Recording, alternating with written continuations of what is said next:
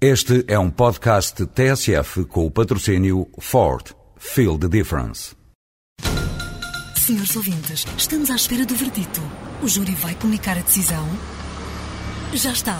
A decisão foi tomada. O Ford S-Max foi considerado o carro do ano de dois mil e sete. Ford S-Max. Sinta a diferença. O júri sentiu. Ford. Feel the difference.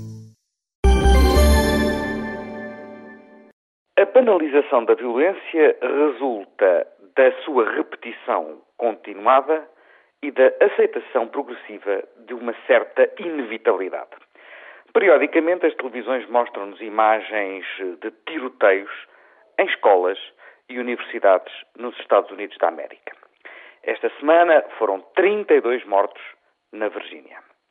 Não se tratou de um ato terrorista, certo, mas da ação de um desequilibrado mental, cujo ressentimento é um misto de recalcamento social, económico e até étnico. Ninguém se pode considerar a salvo de um louco, claro está. Mas nos Estados Unidos da América, a probabilidade de um louco ter uma arma e de provocar uma mortandade é mais elevada que em qualquer outro país civilizado.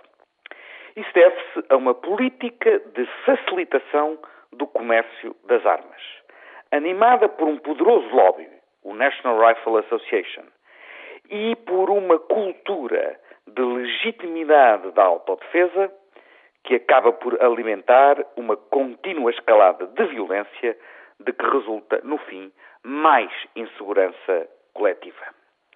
Mas como reagir perante esta espiral de violência num país onde o Estado se sente legitimado para ele próprio tirar a vida de pessoas ao consagrar a pena de morte?